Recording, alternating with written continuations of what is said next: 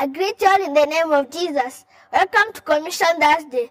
From the Missions Department, we want to wish you a Merry Christmas and a Happy New Year. I know it's that amazing season, the season of the year that we all wait for.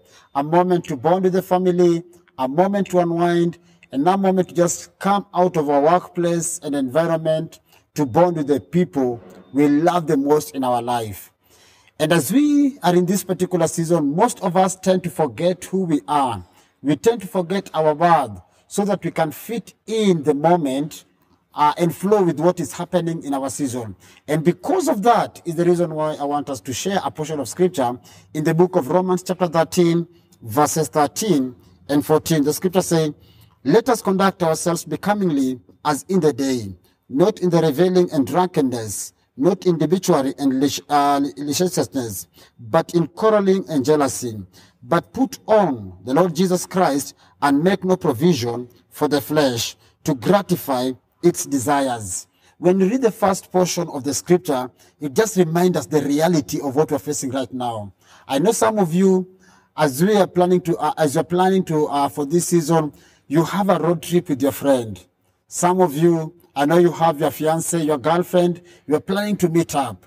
Some of you, I know there is something that you scheme that is not right before the Lord, just because you want to fit in the season. The scripture is reminding us, let us just forget all these and put on Jesus Christ.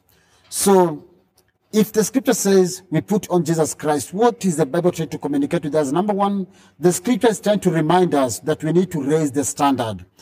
Why do we need to raise the standard? Because the fact that you're born again and the Spirit of God lives in you, you are born of the Spirit. So all your decision and pursuit should please Him. The scripture says in the book of Galatians, chapter 6, verses 8, that whatever you plant, uh, you sow in this particular season, if you sow in the flesh, you will reap destruction. If you sow in the spirit, you will reap eternal life. I don't know what you're planting in this particular season. As everyone is celebrating the joy and the peace is all around, are you losing your soul to fit in the season or you are raising the standard and standing your ground as the son of God? Number two, you need to redeem the broken. This year has been tough for many of us. And many people are just looking for that place they can find comfort, they can find peace, they can be loved for who they are.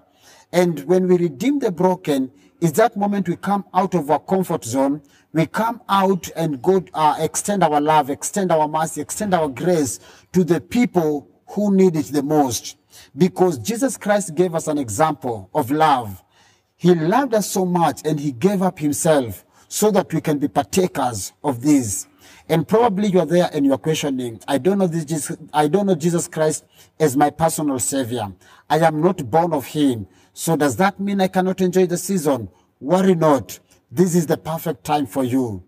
For you to enjoy this season, you must surrender and give your life to Jesus Christ.